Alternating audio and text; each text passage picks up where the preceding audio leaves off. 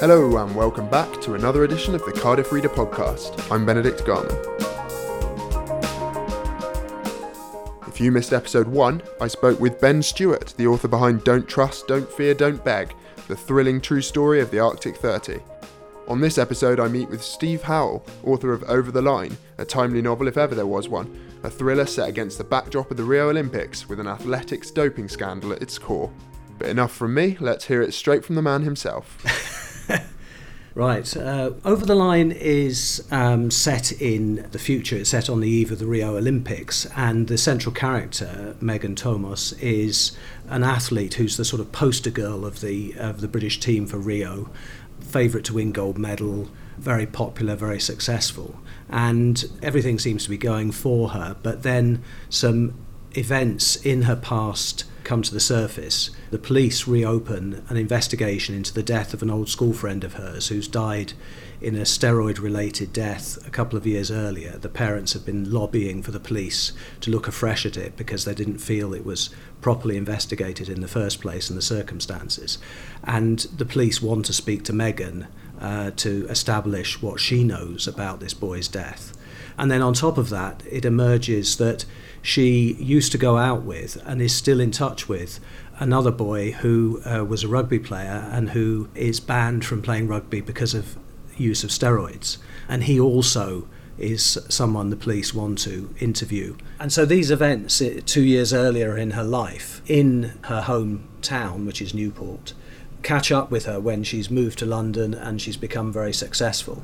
It then becomes a story about guilt by association, suspicion, and how she is going to face up to mistakes that she's made in her past and whether or not, in fact, she's guilty of anything. The story then unfolds around from there, but there are quite a few twists and turns after that. It's, uh, it's, it's very similar to the furore surrounding Mo Farah and his coach, isn't it?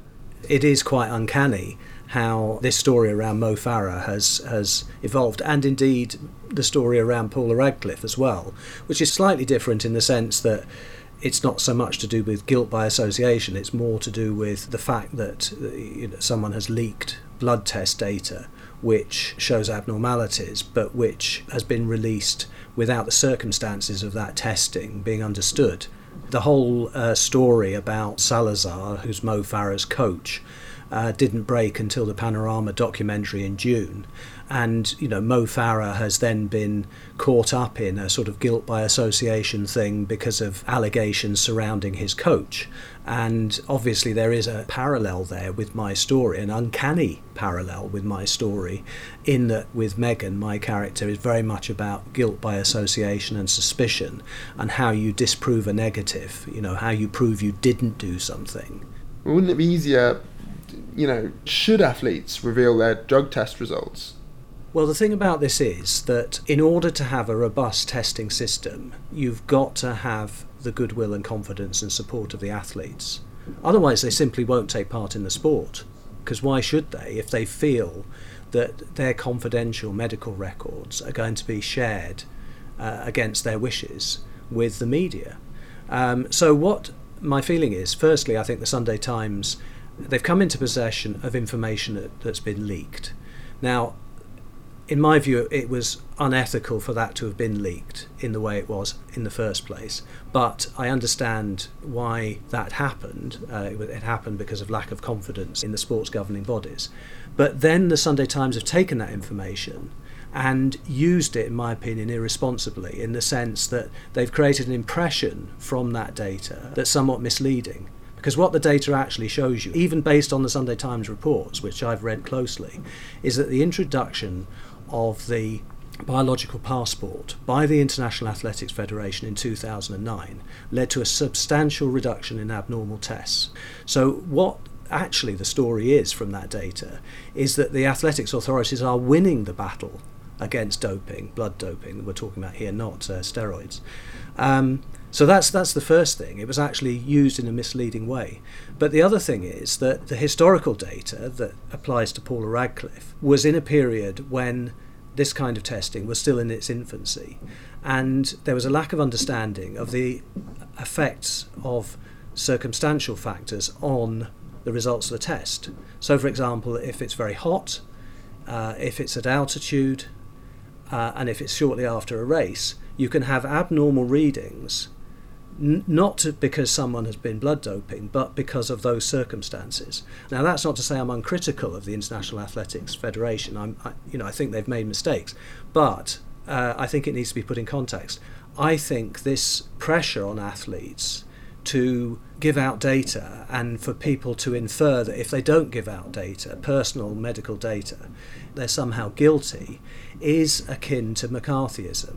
Is doping on the increase, or has it always been a problem and it just gets more coverage now, do you think? Athletics, and to some extent this is true of cycling as well, is a sport that's far more vulnerable to cheating than another sport because the difference between success and failure is you know hundredths of a seconds in the case in the case of sprinting and you know seconds in the case of middle middle distance events. And also within athletics there isn't as much money as there is in other sports. So unless you're really successful unless you're you know a world record holder and a gold medal winner and so on there isn't really that much money uh, in the sport to earn. So the temptation to cheat and the pressure to get beyond just being an also ran, you know, getting to the semi-finals or maybe just creeping into the final, but but not getting among the medals. The the pressure to find some way of moving yourself up from fifth or sixth best in the world to first or second best in the world is enormous. I don't say that to condone cheating, by the way, but it does mean the sport is vulnerable to cheating in a way that other sports aren't. Having said that, actually, I think the problem in, for example, rugby of the use of steroids is, is actually far greater and far more widespread, and far less has been done about it. And it's only in the last 12 months you've seen that really surfacing as an issue.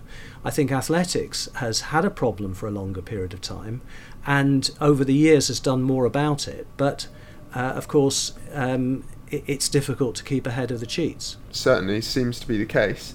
Do you have any sort of personal experience of drug abuse with your history in sport? I mean, I'm not suggesting anything. Well, I'll give you I'll give you a number of examples. Uh, I, I haven't literally seen anybody injecting themselves with steroids or, or sticking a tablet in their mouth, but not so much through my involvement in athletics, but through my knowledge of the local sort of uh, scene in terms of gyms and bodybuilding and, and things like that.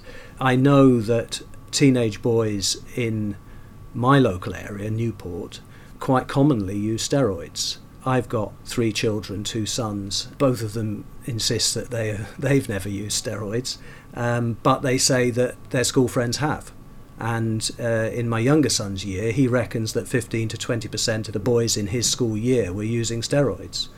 And in the research I've done for the book, you know, asking around amongst people in the in the world of uh, sport and gyms and bodybuilding in uh, in Newport, that's been confirmed. I mean, you know, I've spoken to quite a few people, and, and hardly anybody doesn't agree that there are a whole number of gyms in Newport where steroids are readily available, and uh, where it's quite common to find teenage boys who are on steroids, and, and older men as well.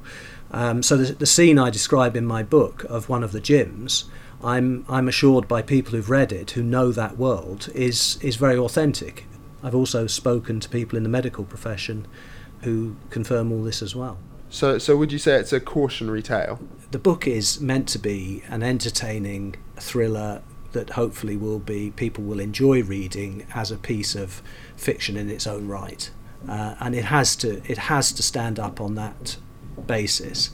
But I do hope that the issues it raises will stir some debate and lead to some positive action around more the question of the health risks of steroids, uh, because you know cheating is an important issue in, in sport, but the far bigger problem for me is the fact that there are thousands of t- young teenage boys who are using steroids, totally oblivious to the risks that they're taking. And it's so widespread now that the public health authorities will tell you that they're seeing more boys going to needle exchanges because of steroids than because of heroin. You know, it's become the number one problem as far as needle exchanges are concerned. And there isn't yet a full understanding of the health risks. There hasn't been enough research into this.